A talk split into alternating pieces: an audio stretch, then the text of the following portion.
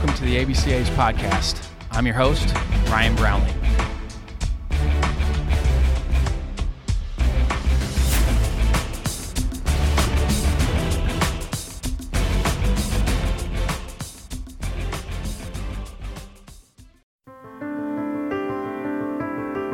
Welcome to the ABCA's mini series, Father and Son. In this series, we cover the coach player and parent child relationship through the eyes of the coach and their sons who played for them. This is a truly unique relationship, and this mini series should be of value to any coach, parent, or player. Thanks for tuning in, and please enjoy Father and Son.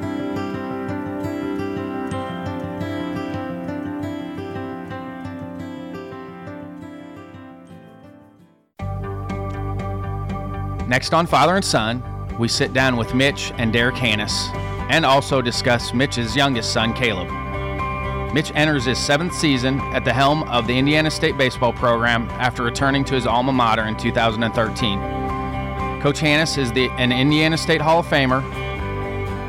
He's led the program to six of their 10 NCAA tournament appearances as a player, assistant coach, or head coach. Coach Hannahs also has experience at the junior college level coaching at Lincoln Trail. He also had roles as athletic director and president at Lincoln Trail. Derek started his collegiate career at Ohio State, took a redshirt year at Indiana State in 2012, and played for Mitch in 2014 and 2015.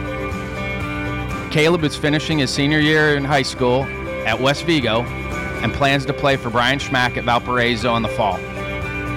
Welcome to Father and Son.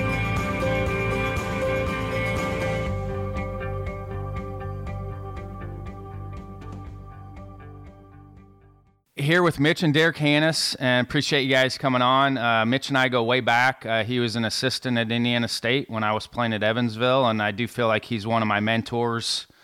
Uh, he he's really shaped my worldview on what coaching actually is. So I appreciate you guys coming on today. Appreciate you having us, Ryan. Derek, and this is a unique story. Um, can you just talk a little bit about you go to Ohio State your freshman year, um, then you transfer back to Indiana State, and Coach Heller's uh, co- coaching the program, and then he leaves to go to Iowa, and then your dad comes in as the head coach. Can you both just talk about that whole process? Uh, yeah, I know when I was growing up, he always had a rule that um, whether he was at Lincoln Trail at that time or another school, that that I would never be allowed to play for him. Um, so I went to Ohio State my freshman year. Um, I actually transferred to ISU to Indiana State my sophomore year at Christmas break. Um, sat out a year. They had a really good year that year. I uh, went to the Oregon Regional. Then I got to play the following year, and I think this is pretty unique. That probably a lot of the guys that you're you're talking to don't have this scenario, and then I got to to play a year before he got here. Um, and, and, halfway through the year, I kind of secured a, a starting role and actually led the team in batting average. So um, when he actually was hired, I fortunately was already established at the program. And Mitch, I, you and I had talked. Um, you know, you're at Lincoln Trail at the time, and you're probably going to get the job. And then you and I had talked a little bit about um, going and coaching Derek, and you know, just from my perspective, it, it worked out great for my brother and I. So again, talk about your perspective on that. Well, when when Derek had had left, um, I I pretty much got into administration at that point. I kind of I I tried to get the Indiana State job a couple times and wasn't successful, and I kind of thought to myself it was time to to move on. So I went into administration um, with no thought of staying in coaching at that point. And Rick took the job. Uh, Rick Heller took the job at Iowa, which opened Indiana State up again, which was probably the third time in about, I don't know, eight years. Does that sound right? Yes. Yeah. So I, I went ahead and thought, you know what, I'm going to throw my hat in there one more time. If it works, it works. If not, so be it. it wasn't meant to be. And then when I got the call that um, I got the job, I said I need to check with one person before I accept. So that's that's when I let Derek know that it was a possibility, and how would he feel if I were to come and take the job? Was he okay with it? And of course, I, I think he was fine. At least he said he was fine with it. Uh, and that's kind of how it all came to be. And and so and then and then the so the first year I I didn't feel like I was walking into a situation where I had recruited my son there. He was established in the program, and I was the new guy. Mitch, and you went through it as an assistant, and um, I, I said in the intro that you know six of the ten regional appearances you've been a part of at Indiana State, either as a player, an assistant, or a head coach. You know, and you kind of went through it with with Coach Warren there in a little bit, and then what did you take away from from that situation that that helped you with coaching Derek?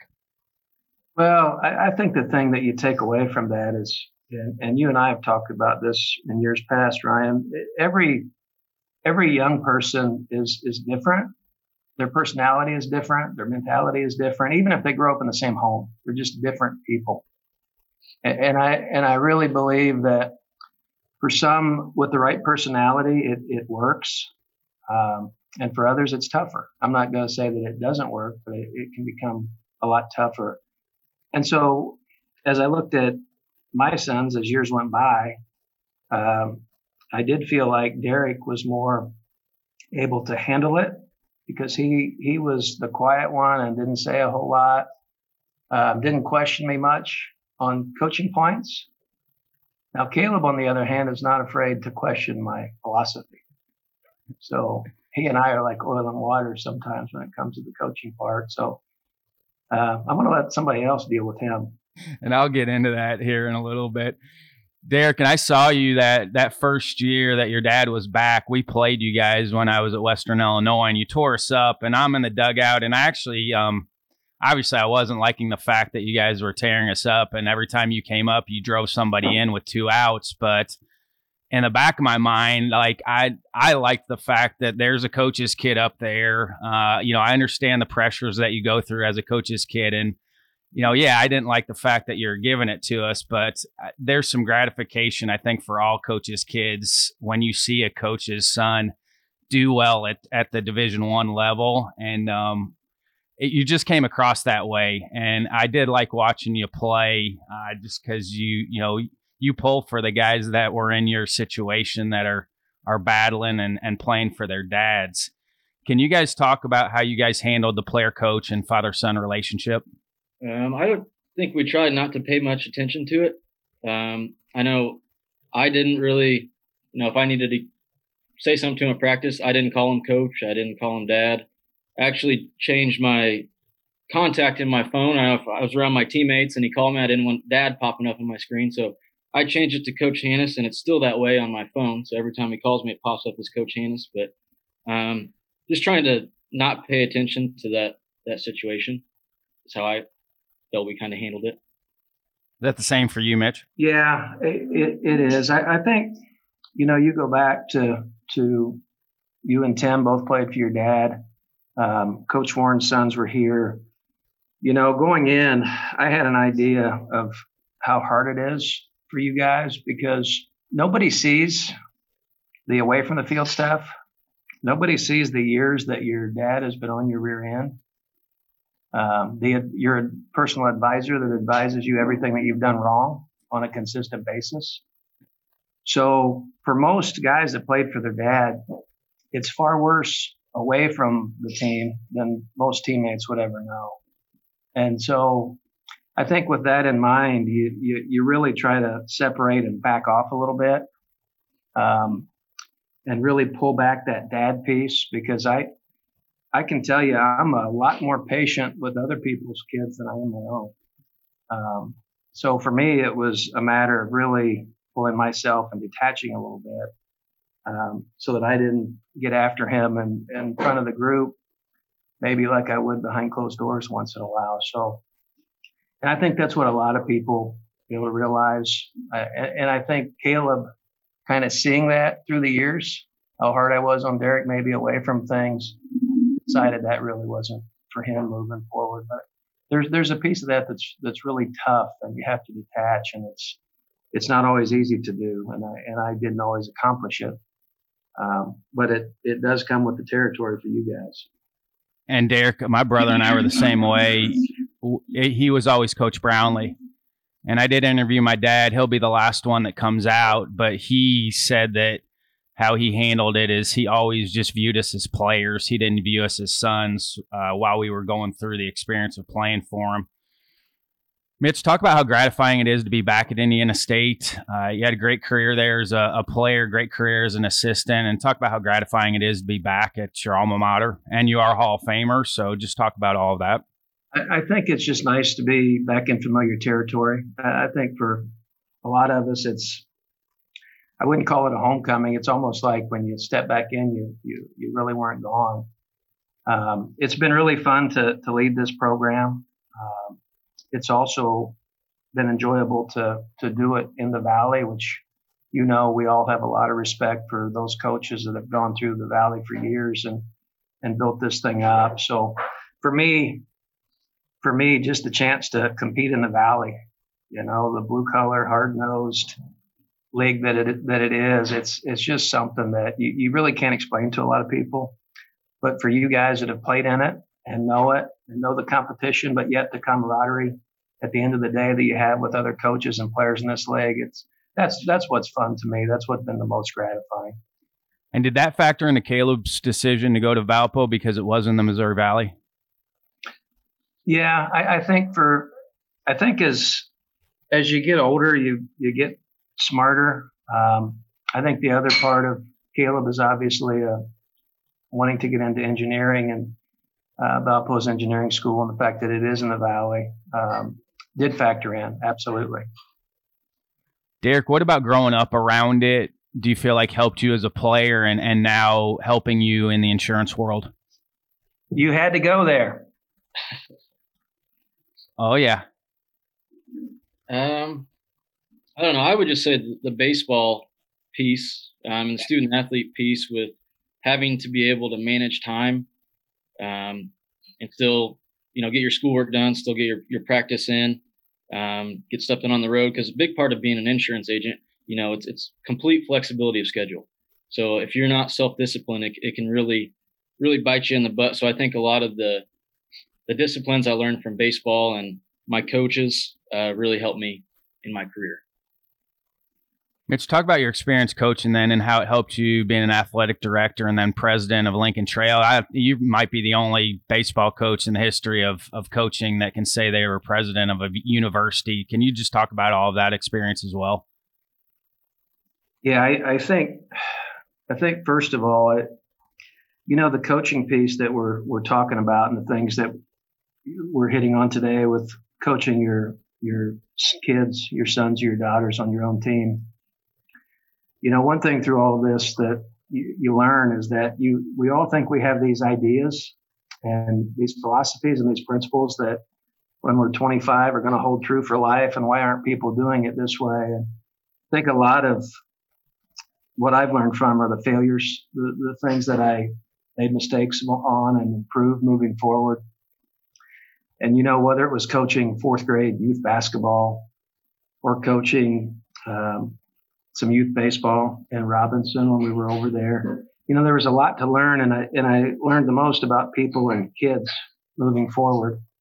And I think as I spent time there and became entrenched in the in the community, um, that's really what led to the momentum of moving into administration. Was kind of staying in the area, but moving into administration was extremely difficult. Um, I had no idea how hard that would be and what a learning curve that would be um, for me. Um, and I have, just like you're talking about having great respect for sons who have played for their dads, knowing what they've gone through.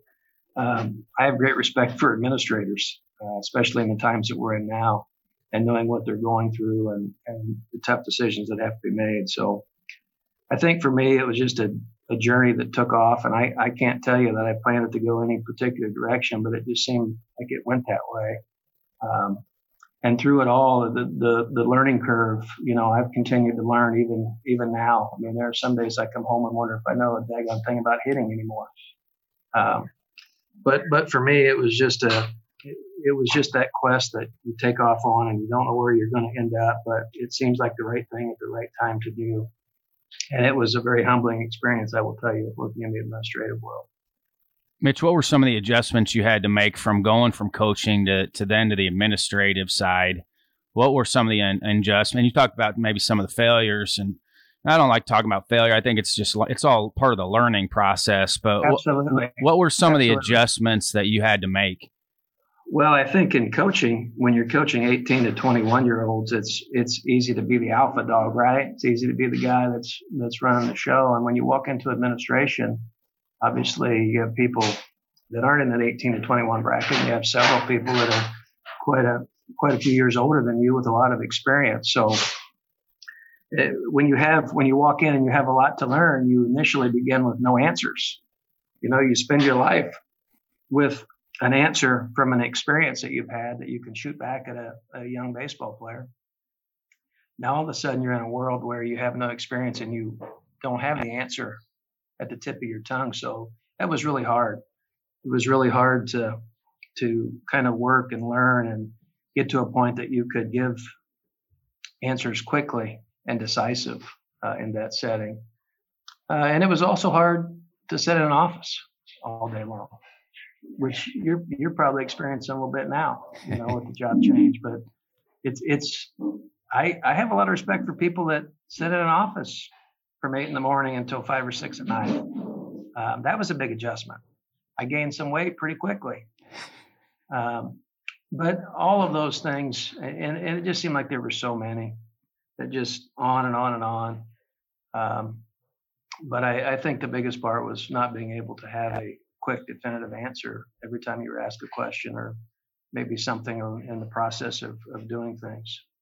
Mitch, did you have to reach out to anybody, you know, with some of those questions? Who are some of the people on the administrative side that maybe you leaned on a little bit with some of the decisions you're having to make?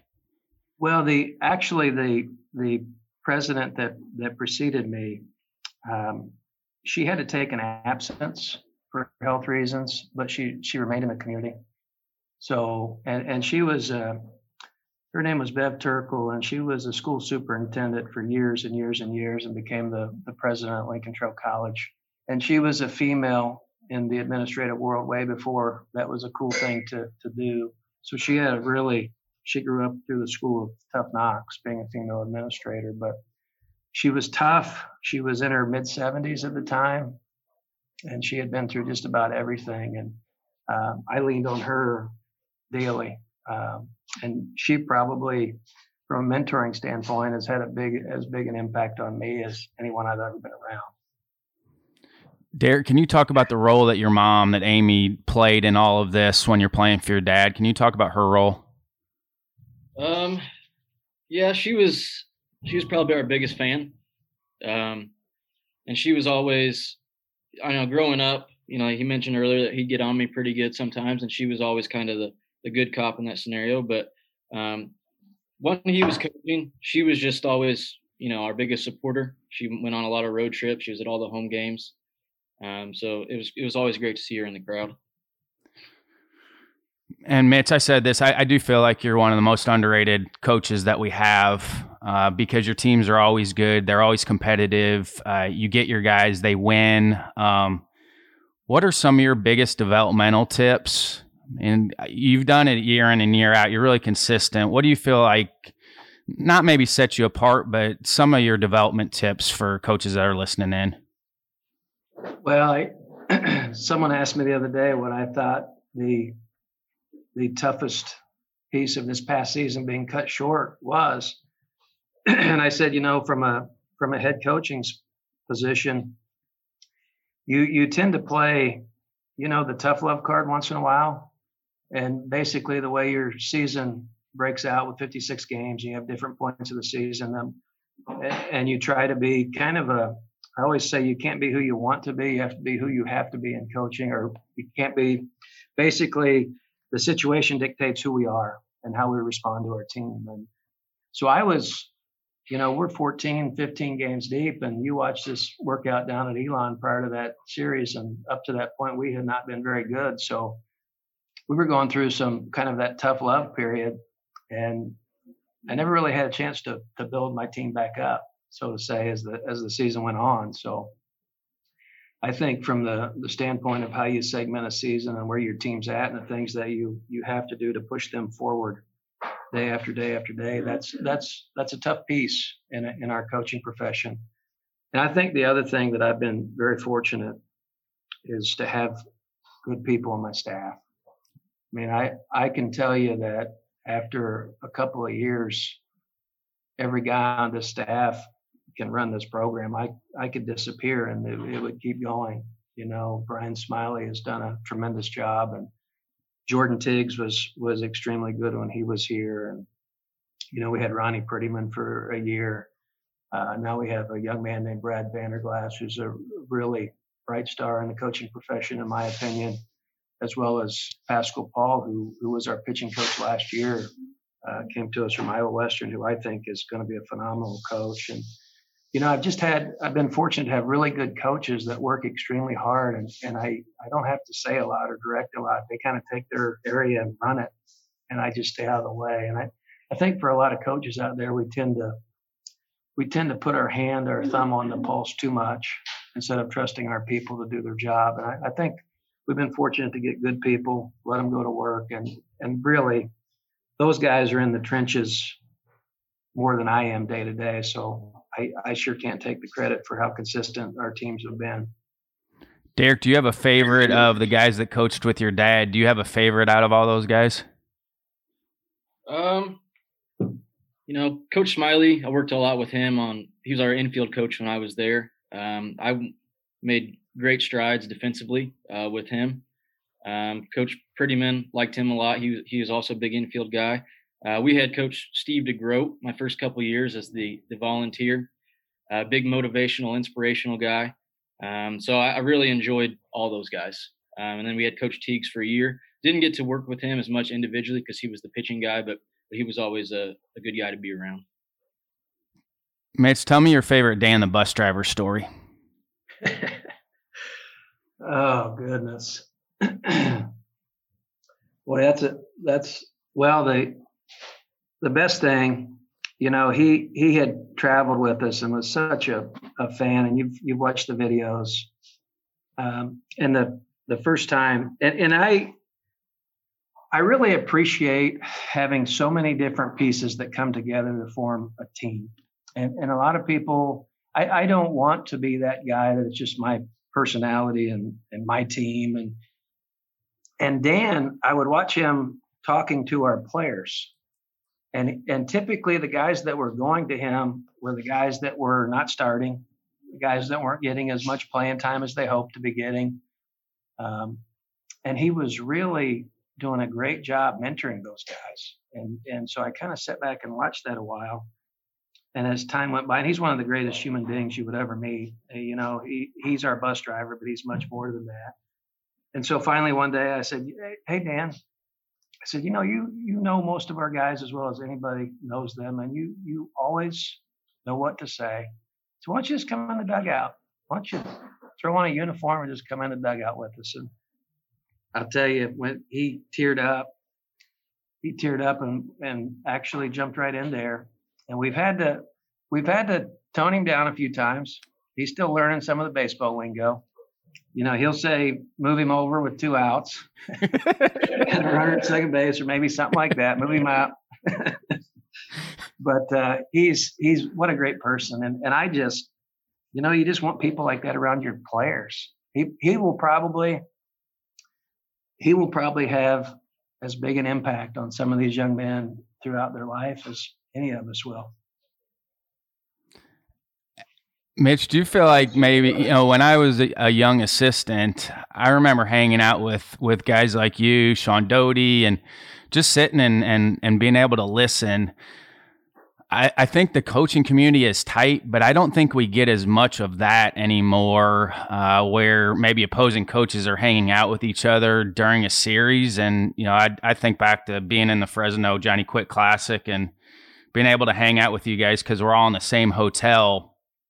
I, I don't think we get as much of that anymore. What do you feel like are some of the biggest differences now coaching as, as when you first got into it?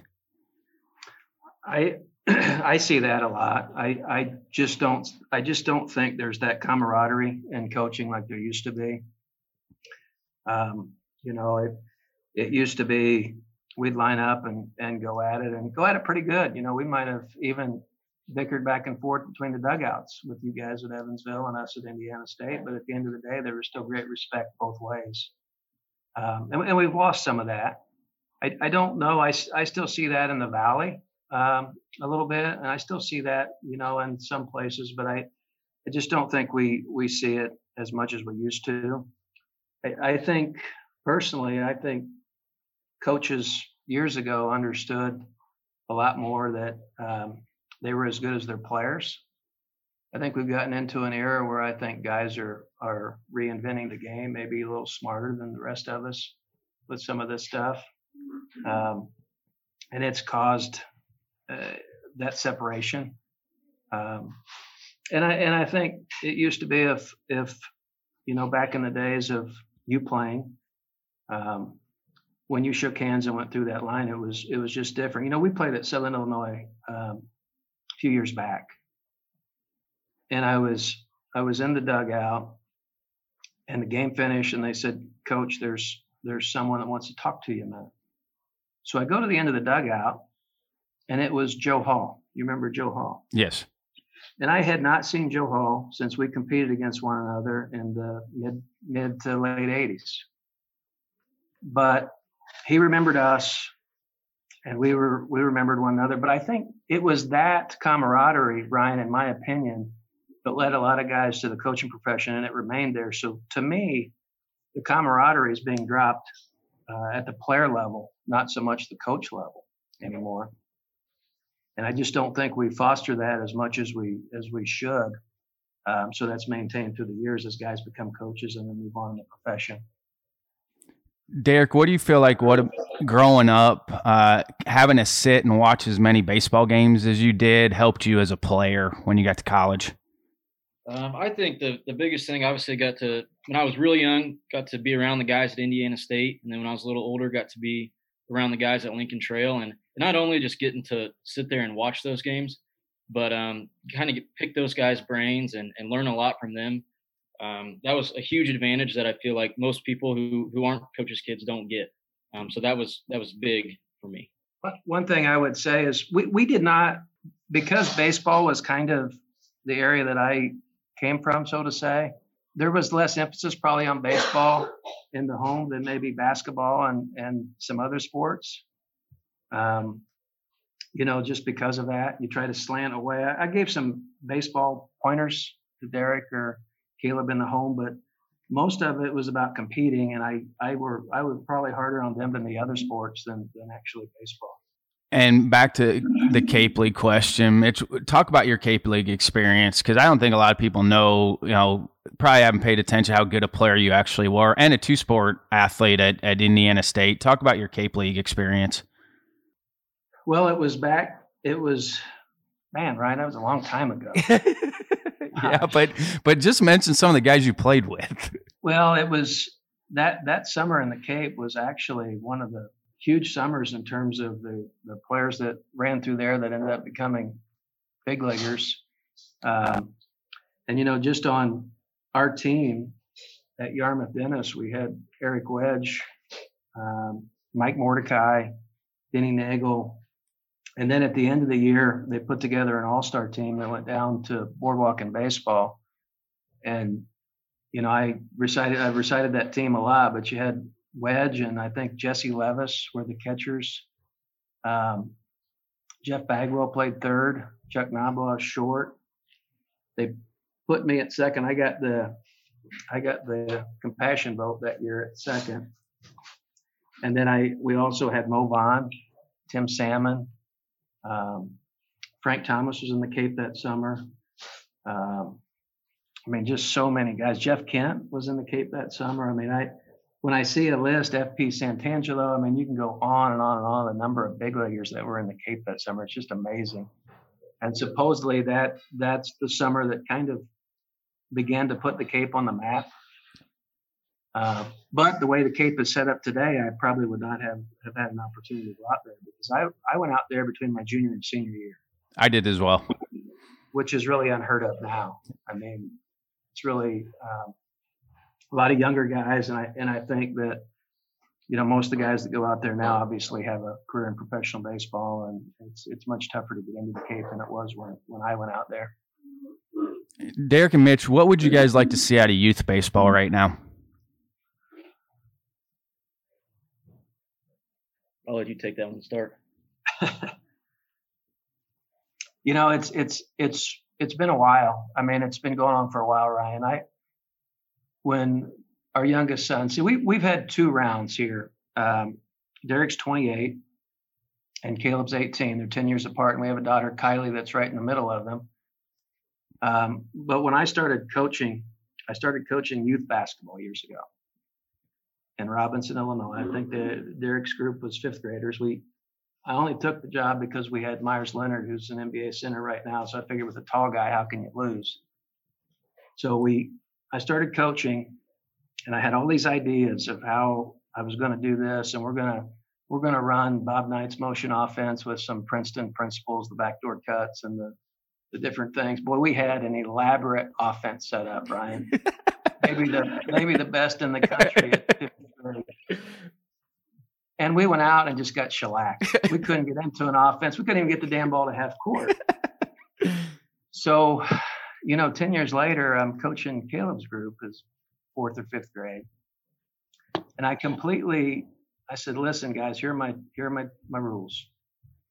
First of all, at the end of this game, if we don't have more team fouls than the other team, I'm going to run you after the game.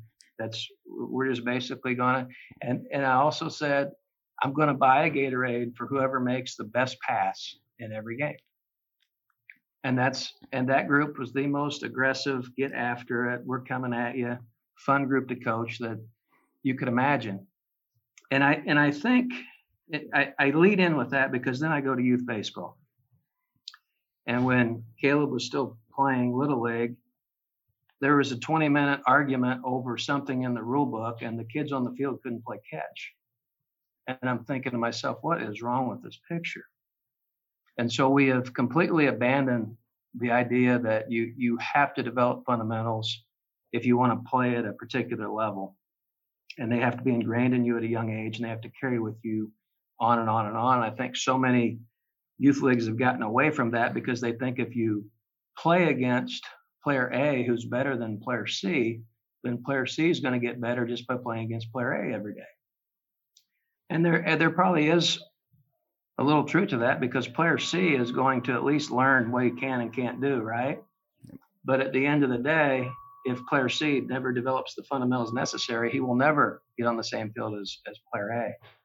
And then the, the other piece to me is the sheer tentativeness that I see in young people, and I see it in some of the guys coming to me today.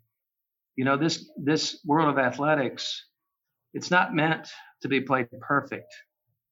And for the kids that continue to try to be perfect and continue to try to point at the failures, uh, they become tentative and, and not aggressive enough to play at a high level. And so for me, at the end of the day, here we sit in Division One baseball, and we want players rooted in fundamentals who are highly aggressive and competitive, but yet everything we're doing at the lower levels is mm-hmm. against that trend. Uh, that's what bothers me with with youth sports in general today. And Mitch, how are you taking that then? Because you understand that on the youth side, and guys aren't getting that. How are you that ta- taking that into your practice setting then with your Indiana State guys? Well, we we really spend a ton of time developing fundamentals, and I and I will tell you that you know Derek mentioned Coach Smiley uh, and Coach Vanderglass and and the things that those guys are doing with their guys.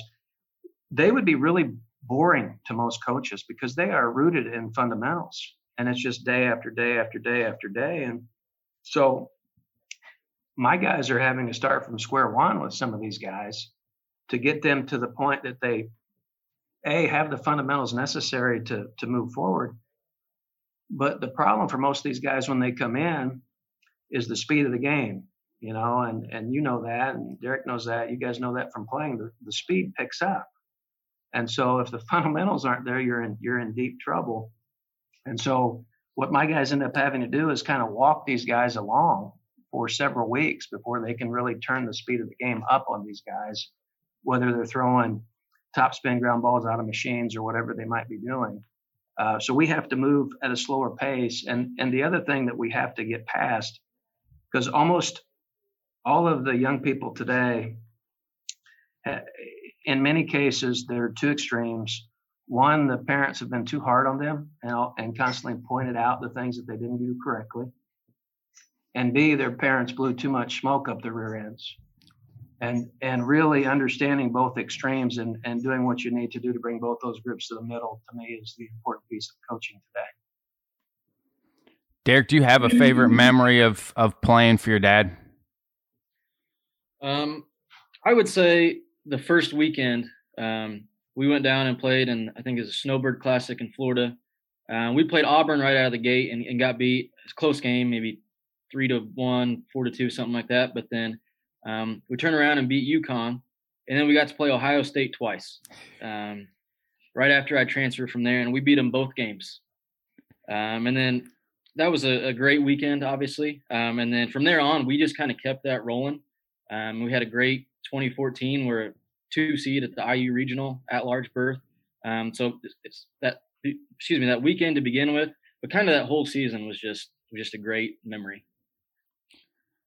Bradley was one of my final five schools, and it always seemed like I had good weekends against them for whatever reason. And Coach Kalmer would always mention that to my dad, but it's funny how you have a little extra incentive against certain teams uh, that that allows your performance. If you're competitive, that allows your performance to pick up. If you know if you do have some competitiveness, it's going to help.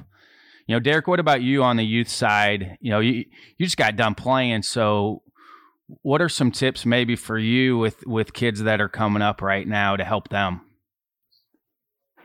Um, when I first graduated from ISU, I moved back to Robinson, um, and I worked with a lot of young kids. I helped coach at the high school.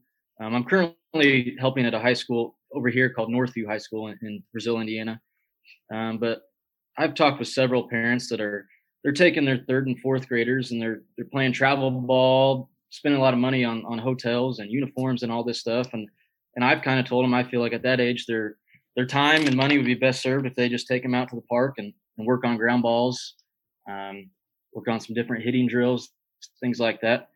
Um, and I, it kind of goes up to the high school level. I see a lot of kids that they only put time in um, when it's it's an official baseball workout, um, and a lot of them are um, specializing in sports.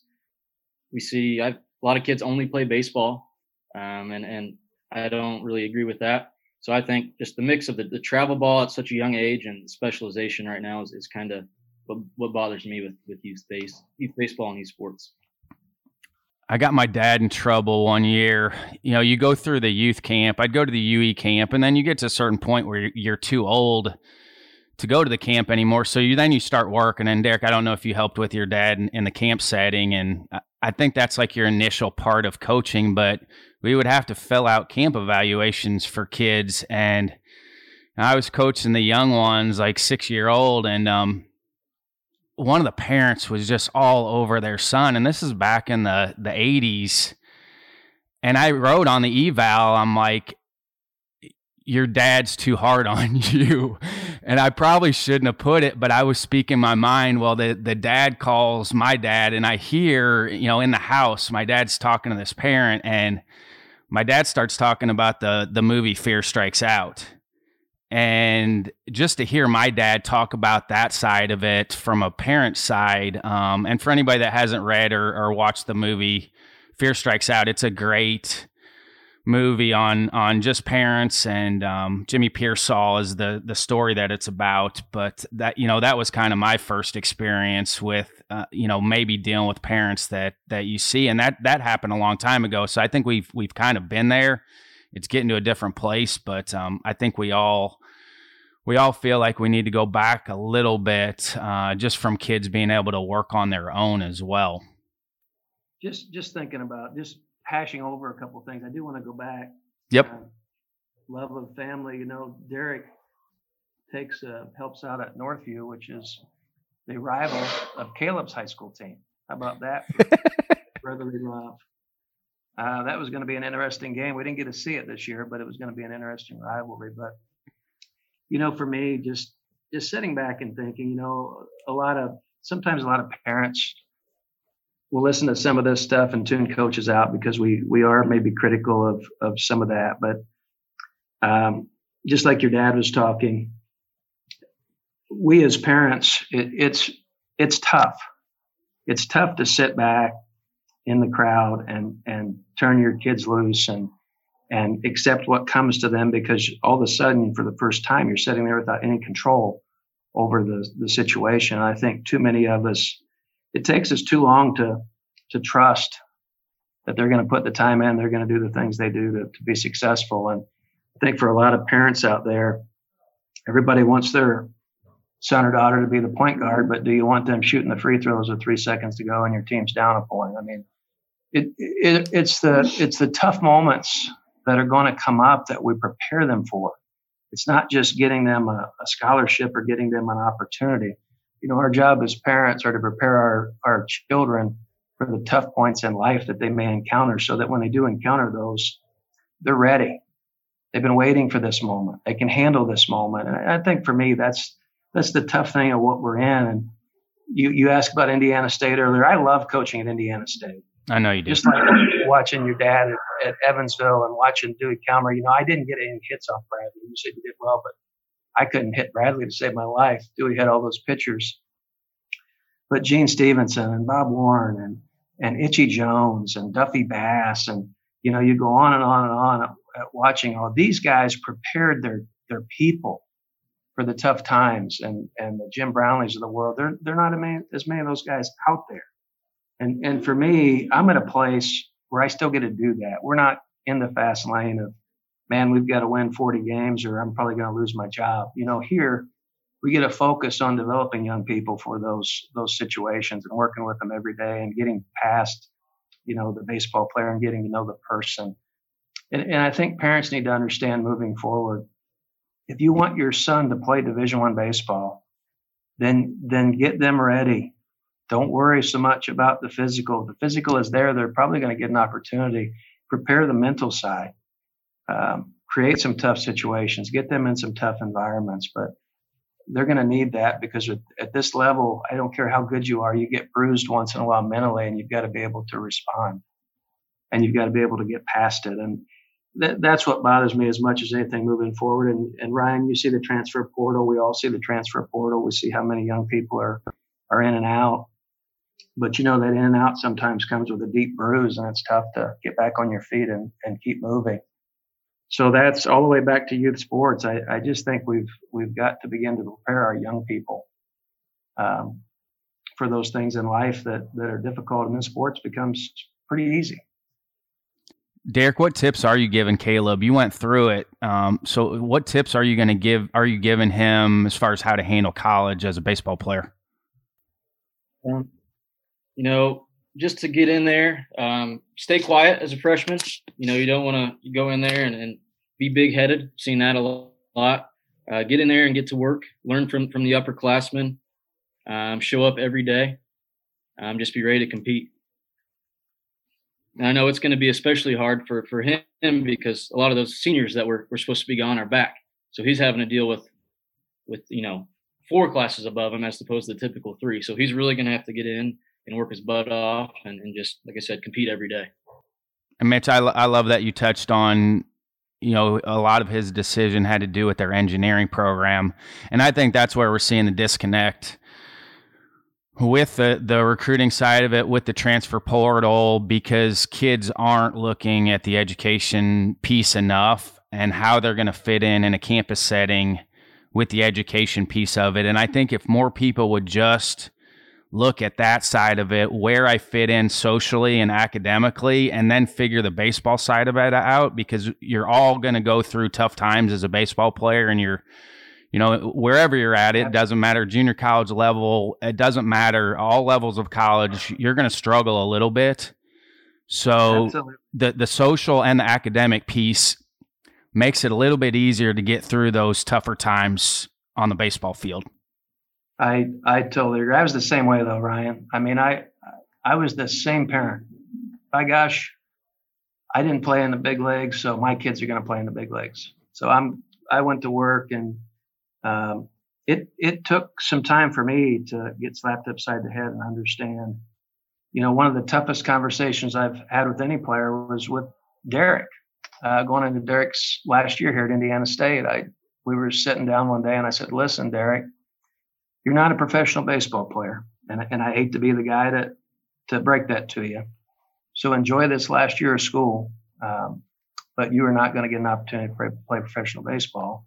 Um, and I don't want you to to have any misconceptions about that. So really embrace your last year of college. And Derek, you probably remember that conversation. I don't think it was something he wanted to hear, but I thought it was something he needed to hear. And then as time has gone by, you know, even now Kaleb moving forward, I'm I'm looking out at age 24, 25, right, Ryan? And, and exactly. Where's he going to be? What's he going to be doing then? And uh, I I really feel, and and what brought me to that point was just seeing the number of guys that came through that were 23 years old, and now their baseball career is over, and that's been their identity their entire life. And what am I going to do? And, and that's that's a hard place to be.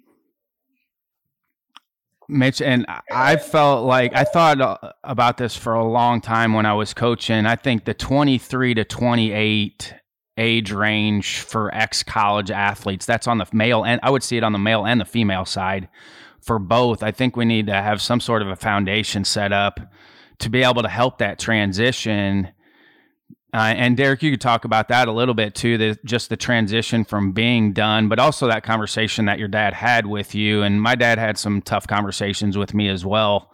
Um, I just think the 23 to 28 range is really tough for the ex college athlete because you don't have anybody telling you what to do now and you have so much free time on your hands. So, how do you fill all of that? Because sometimes it's not productive what they're filling their time with.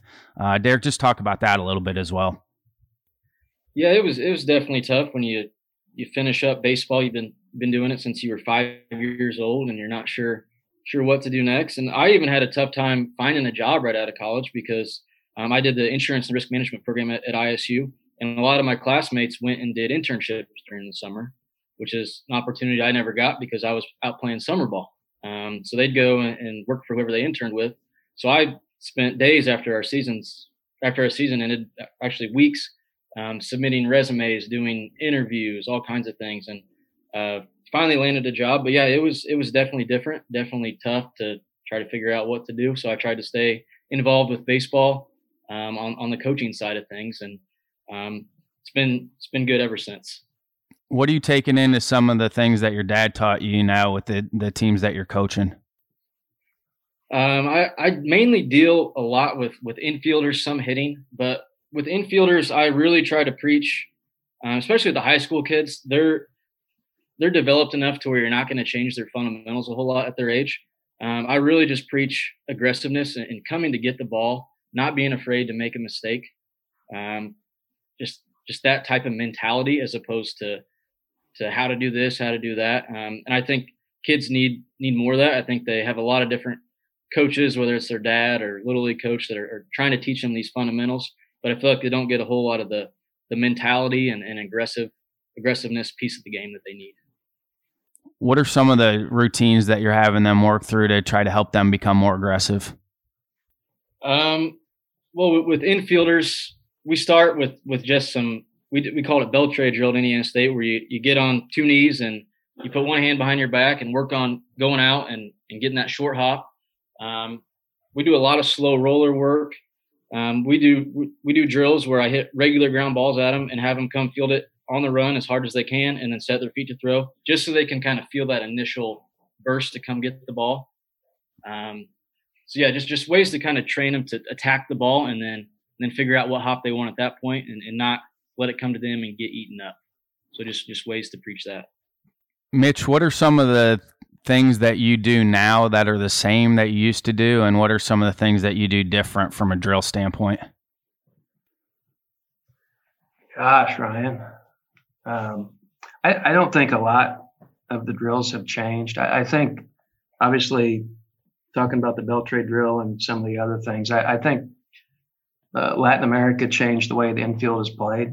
They, they for years we we played the right left and funnel it to your stomach and all that stuff. And I don't think we're a long way off of that, but they were more aggressive with their glove at, at catching that that in between hop and doing some things. So I, I think some of that has changed, but a lot of the a lot of the other stuff has remained the same. The only thing that we've done is spruce them up a little bit to make them look sexier to our players. you know, uh, so that we can sell it or maybe find some video of a big leaguer doing the same drill. So they see that this is not a, it's not like hitting off a tee all day. So we've had, we've had to do some of that, but I think the, the piece that we've begun to emphasize more, and you know, I've been sitting here for weeks trying to think of ways I can improve some things this year. And one of the things that I keep coming back to over and over and over, especially watching the Tom Brady move to Tampa Bay and you know there's there's a guy who's who's made a living at knowing what the situation uh, is going to to need in terms of the the play and the play call and reading the the moment before it happens. And i feel like we've gotten away in athletics of understanding what happens next is going to dictate all of our careers. And the better that you get at predicting what's about to happen the better player you're going to be and so we quit being so reactive and we've become much more aggressive. Uh, and because I'm trying to, to fill that aggressive slot a little bit more, just like Derek's talking, I want my guys more aggressive and more aggressive. But if, if you can't predict the future, it's really hard to be aggressive sometimes. Mitch, do you think that goes into part of because kids don't watch enough game, whatever sport they're playing, they don't sit and watch anymore? Absolutely. I wholeheartedly agree with you. Um, I think it's it's two things for the younger kids. I think we we become so age specific. You know, some of the best lessons I learned as a high school basketball player were open gyms against the old guys. Exactly. Um, and you learned how to play the game just by them schooling you, so to say. And and now we've got eight year olds by eight year olds and nine year olds and ten years. So so you never face that 12 year old on the mound in Little League as a nine year old, you know, or 10 year old getting your lunch handed to you a little bit. So we've all we've all seen that a, a little bit as well. I was playing against guys in our backyard that were eight years older than me. Brad Brownell, who's the coach at Clemson for basketball, he was a family friend, and he's two years older, two three years older than my brother. So I'm in the backyard trying to to make it work against guys that were way older than me and and talk about having to grow up, man. I love telling Absolutely. this story about Brad. We'd be in the basement and I'd start crying and Brad would throw a pillow over my face. because they didn't want the parents to come down. But you know, looking back now, it's hilarious. At the time, probably not great, but like it's one of those things that you had to grow up, and um, you know, you don't see as much of that anymore now. No, and and I think as you as you watch a football game, right? As a as a fan, you sit there, you have a pretty good idea what the next play call is going to be, or you have an idea what in basketball whether guys going right or left, or you know based on tendency and all of that. But I just don't think we we watch and pay attention. I, I think some kids watch, but I don't know if they really pay attention to what's going on. And guys, I can't thank you enough for doing this. It means the world to me. So I wish you guys the best. So thank you. I'm only doing it because of Tim. I know. I know. he was he was excited. Uh, you know, when I told him that you finally said yes, he was so excited that you were coming on. And um, you know, I've always appreciated one how consistent you've been over the, your career with the amount of wins but just how unassuming you are, and you don't give yourself enough credit for how great of a coach you are. Uh, but hopefully, I can speak to that because you are an unbelievable baseball coach. Well, I, I appreciate that. You know that just like the the old guys that went through the valley for years, I, I don't think a lot of those guys are given a whole heck of a lot of credit, but they they sure developed one heck of a leg. Baseball truly is America's pastime. We are all stewards of this great game. I'm so excited to shine a light on these unique perspectives. All of these guests show their passion and love for each other and the great game of baseball. This is Ryan Brownlee signing off for the American Baseball Coaches Association. Thanks for listening to Father and Son, and remember to leave it better for those behind you.